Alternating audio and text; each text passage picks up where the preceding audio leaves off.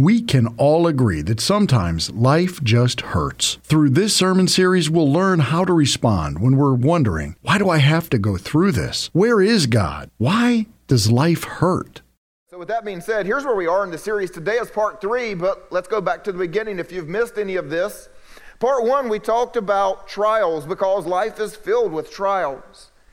And we simply wanted to address the question why doesn't a good and loving God prevent his children from going through trials.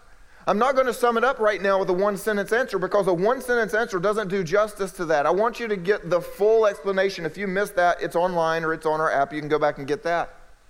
In part two, we talked about the idea of correction. The universal truth that pain is meant to be a deterrent to wrong choices.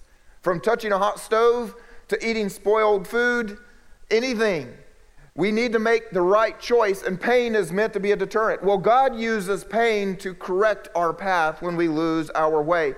And we uh, came up with a really great saying God has something better for you than a mouthful of sand. If you miss that and you want to know what that's all about, also online or on our app.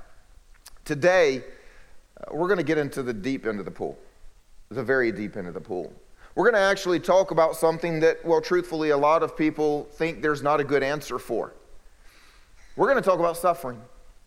Now, I'll go ahead and tell you if you Google suffering or why does God allow suffering, some of the answers you will get are the other parts of the series. But I think suffering as a topic is so huge that I wanted to separate it from the trials and from the correction and from the broken people. I wanted to bring it down specifically to a type of suffering you and I cannot avoid. And so that's what we're going to look at today. And we're going to do it by actually addressing what I believe is the biggest accusation against God. The greatest accusation that anyone and everyone at some point usually makes is why is the world filled with so much suffering if God is good and loving? Well, the answer to that part is actually easy. The world is filled with suffering because of sin and people who reject God's ways. That's a very easy sentence for me to tell you. The problem is, it doesn't actually satisfy our hearts. It doesn't satisfy what we're really calling out. God, why still? Okay, that makes sense, but why? You see, for a non Christian, what they are thinking in their heart is if God is good and if God is loving, then He will just take away the suffering that's in the world. He will just snap His fingers and it'll all be gone suddenly. That would prove that He's good. That would prove that He's powerful. And if He did that, then I could suddenly just bow my knee and say, I'll be a Christian too. It's actually the reason that many non Christians choose not to worship God. But you know, the reality is one day God will remove all suffering in an instant. And when He does, in order to do so, He has to remove all sin and He has to judge sinners. It is actually God's patience, His goodness, and His love to, that He's giving time for those who accuse Him of not being good to actually come and be forgiven, to be saved, and to have eternal life. How unfair is that? That the very ground for God's goodness, being patient with people, is the very reason they accuse Him of not being good. For Christians, we have a different question. And that is, well, okay, if that's what non Christians have to go through, if that's what the world has to go through, but why do we have to endure suffering? Why can't there be like a bubble around us? If we are a Christian, if we are actually dedicated to following God and obeying His ways to the best of our ability, why can't there be like one of those Star Wars shields that just kind of comes over our lives? And, and like the glow of Jesus just goes with it. And our life is easy because we're Christians. That's the cry of our heart. So today, what I want to share with you is a message simply called Why Believers Suffer. I think it's one of the greatest questions of our heart. And I, am going to do this message very, very differently. If you're a guest here, this is going to be different from what I've normally done. Because normally at this point, we have a main passage that we're looking at, and I'll invite you to turn there with me. But today, because we're going to see so many different passages and what God is doing in the midst of suffering, you wouldn't hear a word I said if you tried to flip through your Bible the whole time keeping up. So I'm actually going to ask you just to follow along on the screen. All of the, the passages we're going to look at are in the app. And uh, then you can go back later, you can flip through your Bible, you can pray over them more. I always encourage you to do that and process what we preach here. But for today, because we're going to look at so much. If you just look at the screen, this is going to help. And we're going to begin with a statement Jesus made when he said, I've said these things to you that in me you may have peace. Because in this world, you're going to have tribulation. I'm speaking to give you peace because in this world you will suffer. The truth, though, is we're probably all still asking, but why? Why does it have to be that way? God is all powerful. God is good. God is loving. Why doesn't God just prevent these tribulations and this suffering? Why does it have to be this way? Before I answer that, I want to make sure you know what I am talking about today and what I am not talking about today. Peter said this If you are insulted for the name of Christ, you are blessed. But let none of you suffer as a murderer or a thief or an evildoer or as a meddler. And as a total side note, as I was preparing this message, I thought that's really interesting that a meddler is on the same line as a murderer. Some of y'all might want to get out of your neighbor's yard and just leave some things alone. You know what I'm saying? But here's the point there is ungodliness in our lives that we choose that makes a mess. And that mess is suffering and painful and it, it, it's ugly. Ungodliness begets ungodliness. It's just ugly and painful. And if we want to get rid of that in our lives, all we simply have to do is choose to be God, godly, and you can make that suffering go away. I'm not talking about that kind of suffering. I'm not talking about correction. I'm not talking about the messes. I'm not talking about the trials. I'm talking about the type of suffering that we can't make go away. I'm talking about the type of suffering that the most devout follower of Jesus can't get rid of and actually might even be destined to experience. So, according to Jesus, suffering as a believer is actually an expectation. Thank you, Jesus, for warning us, but we'd still like to know why it can't be another way. Well, actually, there are at least three significant reasons as I've been working on this message.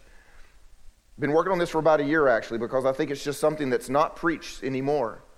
We, we don't want to talk about the hardships, we want to talk about the blessings and the good things. But I've, I've come to see there are at least three significant reasons that believers suffer, and I'm going to show those to you. The first one is that our mission has opposition. Our mission has opposition. And that actually helps us understand one of the strangest statements about suffering in all of the Bible. One of the most confusing statements that people often will come to me and say, Pastor, can you explain this? I, I don't quite understand it. When Paul wrote in Colossians, he says, Now I rejoice in my sufferings for your sake. And in my flesh, I am filling up what is lacking in Christ's afflictions. I am completing the sufferings of Christ. Are, are, you kidding me, Paul? That sounds a little arrogant. Who are you to think that you can finish something that Jesus left undone? Well, who are you to say Jesus left something undone? How can you say that there is a lack in Jesus' sufferings and you are going to come along and fill them up. What's not actually arrogant at all. The emphasis is on the words that came after that. I am filling up what is lacking in Christ's afflictions for the sake of his body, that is the church. For the sake of his body, that is the church. You see, what we need to understand is Jesus' mission came with suffering in his human body. And his mission isn't over. Now that he is in heaven, the Bible gives us a picture repeatedly that we are now the body of Christ on the earth. The church is the body of Christ upon the earth. What Jesus is doing, he is now doing through you and me today upon the earth. And that still comes with opposition against who he is. And that means that there is still suffering being put against his body. And that really explains a lot.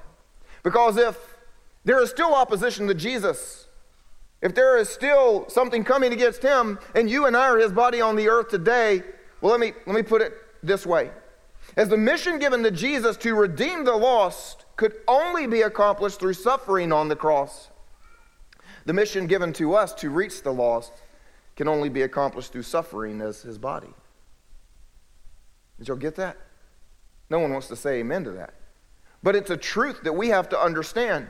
When Jesus came to redeem the lost and he was facing the cross the night before he goes to the garden and he prays, Father, if there is any other way, but there was no other way. There was no other way but suffering in our place. as the mission given to Jesus to redeem the lost could only be accomplished through suffering on the cross, then that mission that has now been passed to us to reach the lost can only be accomplished through suffering as his body. Why? Because reaching the lost in this world comes with spiritual warfare and persecution. It's what Jesus experienced. We are carrying out a mission from God. Anybody get like a Blues Brothers flashback as I say that? Come on, anybody who's old enough? But we are carrying out a mission from God that is opposed by the devil. This mission was opposed by the devil 2,000 years ago. It is still opposed by the devil today. There will be spiritual warfare if you attempt to carry out the mission of Jesus in your life. This warfare comes from the kingdom of darkness, it is an attack driven by the devil against you. This is real. This is what the Bible says I know your tribulation. Do not fear what you are about to suffer. I know that you're about to suffer. Don't fear it. It's coming. Behold, the devil is about to throw some of you into prison be faithful unto death. Whoa, nuh-uh.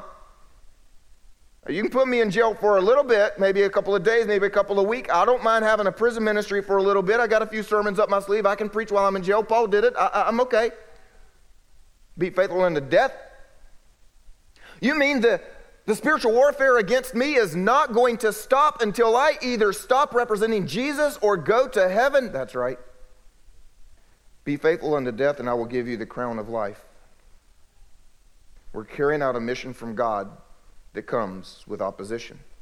Matter of fact, there will be persecution because we're carrying out a mission from God that's opposed by people and organizations and governments.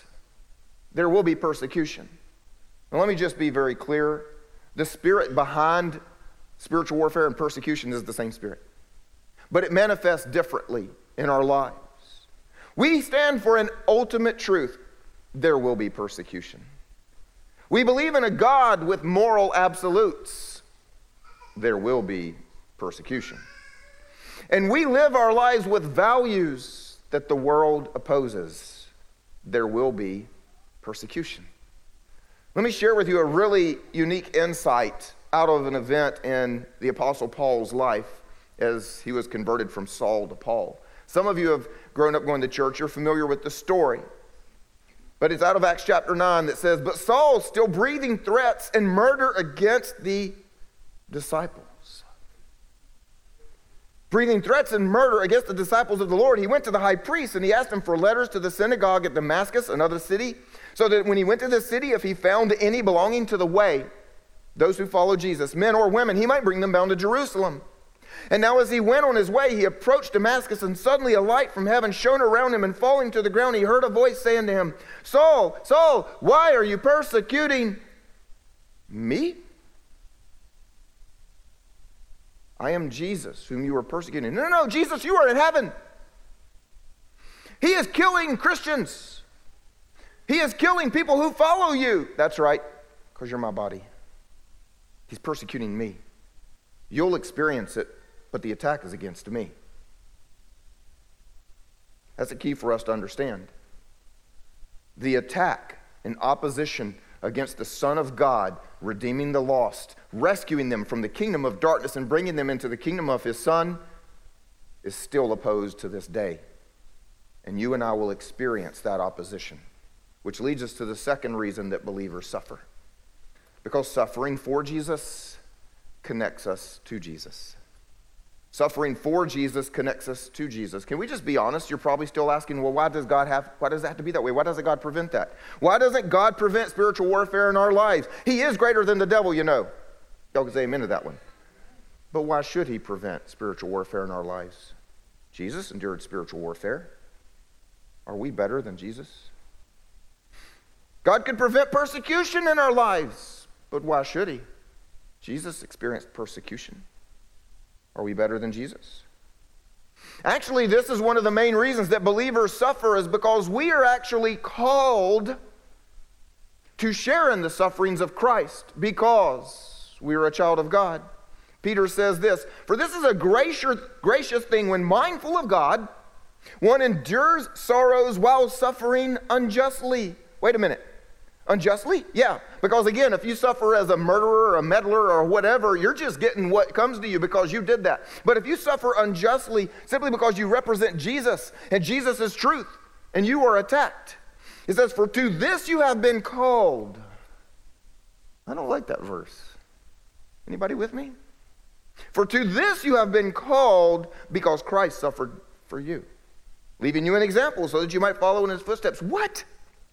Wait a minute, when I said, God, I want to fulfill my calling for you, I was talking about becoming a teacher or a doctor and getting paid well and taking nice vacations. You're telling me the very thing I beg you to take away, suffering, is not something you're going to take away, but something you called me to? When do people preach that? Yes, it's my destiny as a Jesus follower. Suffering unjustly? Yes, because it was Jesus' destiny as our Savior. You see, Paul, who maybe suffered more greatly than any other human for the name of Jesus, wrote this. The Spirit Himself bears witness with our spirit that we are children of God. And if children, then heirs, heirs of God and fellow heirs with Christ. And if only the Bible had stopped right there, we'd be excited. But we are children of God. And if we are children, then we are heirs. We are heirs of God and fellow heirs, standing side by side with our brother Jesus to inherit the kingdom when everything is given out, provided we suffer with him. You see, it seems that suffering for the sake of the kingdom, to inherit the kingdom, to destroy the kingdom of darkness, it's what the children of God do. The first son of God suffered to do that. Why should any other son or daughter not expect to suffer alongside their big brother for the same purpose? We're in the family. My family has a Sunday evening tradition right now, and that is uh, we get together, have dinner, and then we watch two episodes of The Chosen. We love it. Well, my kids love one, but I make them do two because it's good family time. And Jesus is on the TV. That's pretty cool. You know what I'm saying? My point is very simple. You want to be in my family? You're watching The Chosen for two hours tonight. And you're eating dinner at my table. And I will tell you to go back and get the green stuff and make, no, no, no. You, you know, go, you, you skip the green stuff on the island, get, get it. And God looked at his son and said, I'm sorry, there is no other way. To redeem them, the penalty for sin has to be paid. A body has to be broken, blood has to be shed. Suffering will have to take place to pay for sin. And if you want to redeem them, you, you will have to endure the suffering on the cross. And God looks at you and me and says, Welcome to the family.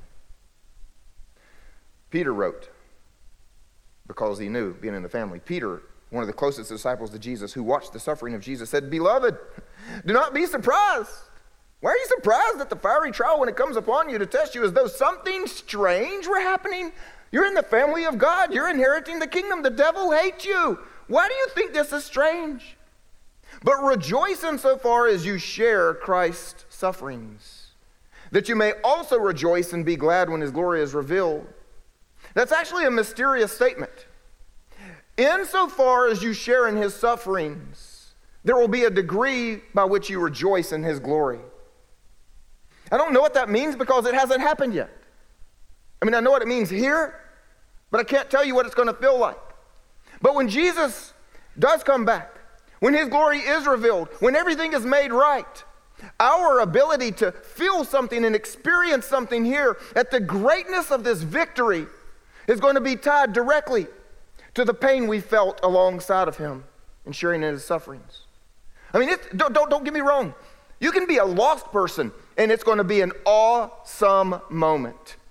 When Jesus comes back, as the Bible has described, non believers are going to fall to their knees. The whole world is going to go, wow. But to the degree that you have suffered and felt it, to that degree, your wow is going to be way different. And we're all just going to have to wait and see what that's like. But that leads us to the final reason that God allows us to experience suffering as believers. And that is that suffering keeps us humble and dependent on God. Suffering keeps us humble and dependent on God. Can we just really be honest with our real problem with suffering before we wrap this up? So far, I have not given you any answer that makes you stop saying, Yeah, But God could still not do it that way. God could let Jesus suffer and just let us get a free ride. The younger sibling usually has it better. Come on, anybody knows what I'm talking about? Yeah. I mean, like, there's no real good reason so far that God doesn't just be nicer to us. We still object. And the reason we still object, the one thing we honestly just need to look in the mirror and confess is we just think we're above suffering. We do. We think we deserve better. Paul wrote in 2 Corinthians A thorn was given me in the flesh, a messenger of Satan to harass me, to keep me from becoming conceited. To keep me from becoming conceited. To keep me from thinking that I'm great because I've been shown all of these revelations that have been carried up to the third heaven. To keep me from thinking that I'm better than all of the people I killed before I became a Christian because they were Christians to keep me from thinking that I'm somehow above what my Savior went through, that I'm above what I put others through, that I, what? No, to keep me from being conceited. Three times I pleaded with the Lord about this, that it should leave me. God, take it away. But God's answer to Paul was, My grace is sufficient for you, Paul. For my power is actually made perfect in weakness. You want to see what I can do? You got to be an empty vessel. See, when you suffer, you turn to me. Therefore, I will boast all the more gladly of my weaknesses, so that the power of Christ may rest upon me. For the sake of Christ, then, I am content with weaknesses. I'm content with insults. I'm content with hardships. I'm content with persecutions. I'm content with calamities. I'm not praying them away anymore because when I'm weak, I'm stronger than I've ever been because God shows up. You see, here's the reality we refer to ourselves as the great human race. We think very, very highly of ourselves, and we think we deserve only incredibly great things. We're above suffering. And a good God, a good genie God who just grants our wishes, would take it all away. But Jesus suffered. So, why do we think as humans that we're above what he did to save us? I have a story of suffering that I, I share very sparingly because it's emotionally powerful and I don't want to use it anytime it's not the most relevant point that I can make for a message, but in this case it is. I have four children here on earth and two waiting for me in heaven. You know, the Bible says the Lord gives and the Lord takes away. But in our greatness as humans, we say, why doesn't He just give? Why does He have to take away? It's been many, many years since we've been through those experiences, but I've come to realize something I've actually never shared with you when I've shared this story. I came to realize if God had to have His Son die on the cross, why do I think I'm above having my child die on the earth? And then something really amazing began to happen because my weakness met his power. My weakness met his power when I realized wait a minute, I'm not the only one that knows that pain. I'm not talking about other humans. My God knows the pain of seeing his son die. My God knows the, the pain because He was there. He's been where I was at that moment in my life. He's, he's been there. Now, before some of you go, no, no, no, Jimmy, I mean, it's not equivalent. Like, we're humans losing a, a child. That's God. It, it's just not the same. It's absolutely the same, if not worse. Because here's what you have to understand the Father, the Son, had never been separated, they had never felt not having perfect unity. There was no sin between them. God always has been. We don't even comprehend that. For us, time has a beginning, we have a beginning. God always was. And there came a point in time where the Son took on human form and he came and he lived a perfect life. And when he died on the cross, the fellowship, the relationship they had, the same fellowship that caused Jesus to get up early in the morning when it was dark and to go out and say, Dad, I just got to talk. The suffering of just even being in a human body surrounded by these people. But it doesn't begin to compare to the suffering. As the father had to watch, knowing that his son in a human body had to experience a beating a whipping. He had already been flogged with straps, but then he was scourged. And that means that they took whips that had pieces of bone, rock, and metal tied in them, and they began to just whip his body. And every time it would, it would hit, it would grab, it would rip the flesh away to a point his bones were exposed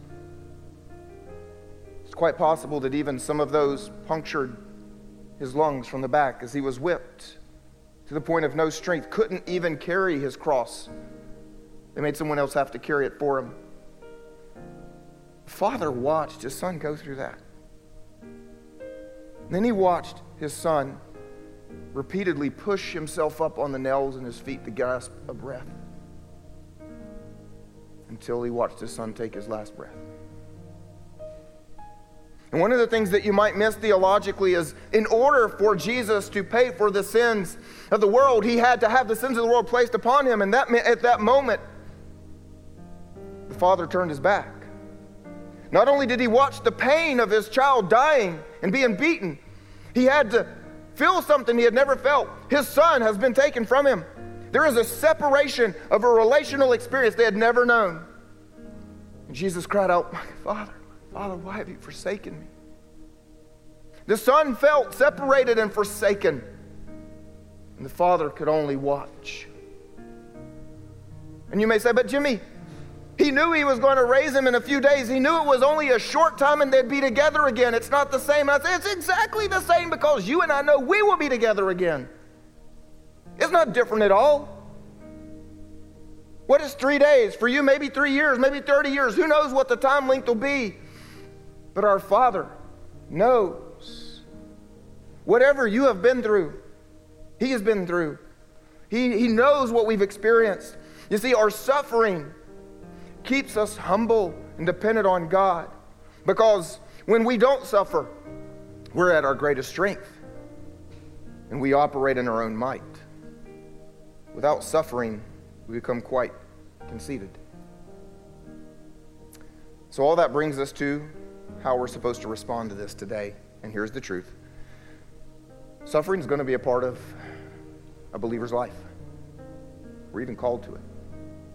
So the only response you and I can have is to actually change our perspective. Let me share with you the perspective that the early disciples had on suffering as they began to represent the name of Jesus upon the earth. It says, When they had called in the apostles, they beat them and charged them not to speak in the name of Jesus. All they were doing is what I'm doing right now. Literally, for doing what I'm doing right now, they were beaten and imprisoned. But they let them go. And as the disciples left the presence of the council, they rejoiced that they were counted worthy to suffer. They said, Are you kidding me? We had to watch Jesus die. And, now we, we get to be counted worthy to stand beside him? Are you kidding? When he died on the cross, we all ran, we hid ourselves, we abandoned, and, and now God thinks we are worthy to be counted alongside of him. The truth is, many of us don't grasp this concept at all. But there are some, and the, the closest illustration I can give you is, is, is, some of that of a soldier. See, I've, I've counseled a lot of soldiers as we're here at a military base. And there are many soldiers that they would count it a privilege and an honor to suffer alongside their brothers. I've watched some soldiers go through their most difficult time simply because their brothers are being deployed into a hostile action, and maybe because of a knee surgery or something like that, they're, they're not allowed to go. And they know that some of their brothers are going to suffer for the cause to the point of death, and they're, and they're not going to suffer alongside them. They, they feel cheated out of the opportunity to suffer and to be counted worthy. And I've counseled those soldiers who have come home when their heroes and brothers didn't. And they felt guilt. Something was wrong that they didn't get to suffer. The truth is, the Bible also gives us a picture of being the army of God, and we are called to suffer. And we should want to be right beside Jesus, going through what he's, but we've spent too much time as a civilian, as a part of the great human race, saying, God, make me happy and bless me. So our perspective must change. I wrestled with the wording of this all week long. Prayed about it all week. At first, I thought I was going to tell you the new perspective needs to be to embrace suffering, and I realized that'll never work. Because the truth is, we probably never will embrace the actual suffering. And it didn't even say the disciples embraced the suffering, they just rejoiced they were counted worthy to suffer. And I think that's the answer. Our new perspective must be embrace the purpose when suffering.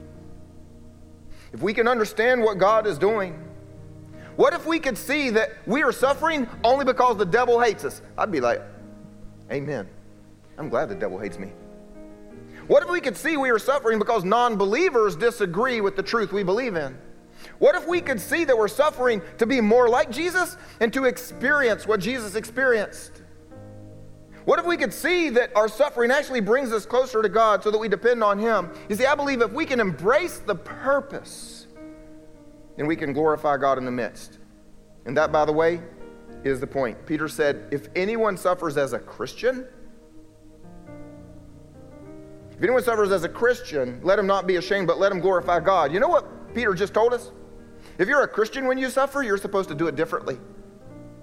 Your suffering shouldn't look like everybody else. There are people who are going to do things, make mistakes, they're going to have a messed up life, and they're going to be miserable, they're going to be mad at God. When you suffer as a Christian, you should bring glory to God. How do you bring glory to God? When others see your faith and attitude, say, God is good.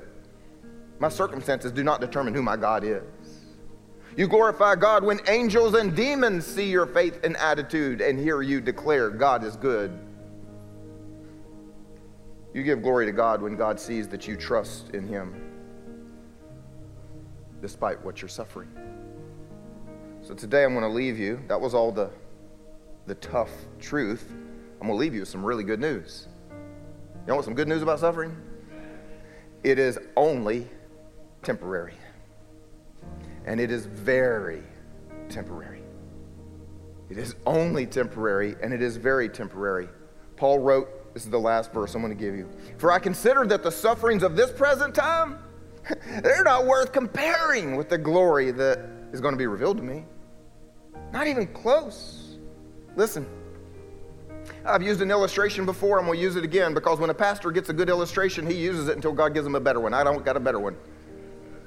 But the illustration I believe the Holy Spirit gave me to help us understand this comparison that we have in life is your nine months in the womb compared to life on the earth. You see, the, during those nine months in the womb, you had some suffering. There were some days that you wanted something your mama didn't give you. You, you, you, you, you got spicy tacos and you weren't happy about the spice and you kicked her. Come on, some mamas in the room, you know what I'm talking about. And, then mama had a craving. She, she wanted Coca Cola, the leaded kind, the full on, not a diet, not a caffeine free. She wanted the, the stuff, man. And you bounced around like you were in a bouncy house and you didn't sleep for the next two days in the womb, man. You went through some stuff in the womb. But then when you come out here and you walk down the aisle on your wedding day, would you have given all of that up? To avoid the spicy Taco Tuesday? When you see your first child being born, do you think about the time your mama drank Coke in the womb? When you hold your grandchildren, I don't even know that one yet, but everybody tells me it's going to be great. When you walk in your calling and feel so fulfilled, when you feel loved by God, and you are, are you seriously going to say, I don't want any of that because I don't want to go through the pain in the womb? Just take it all away. That's the best illustration I can give you of our limited time on earth, even with Spicy Taco Tuesday.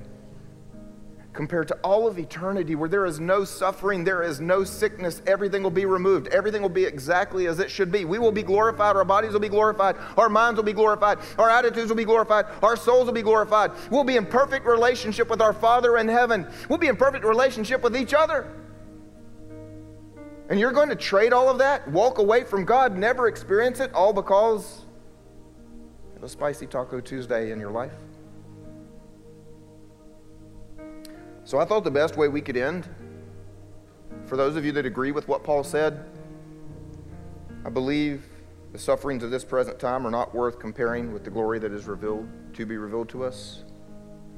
I thought the best way we could end is actually by just declaring it out loud for every angel in heaven and every demon in hell to hear. But most of all, for you to hear yourself say it.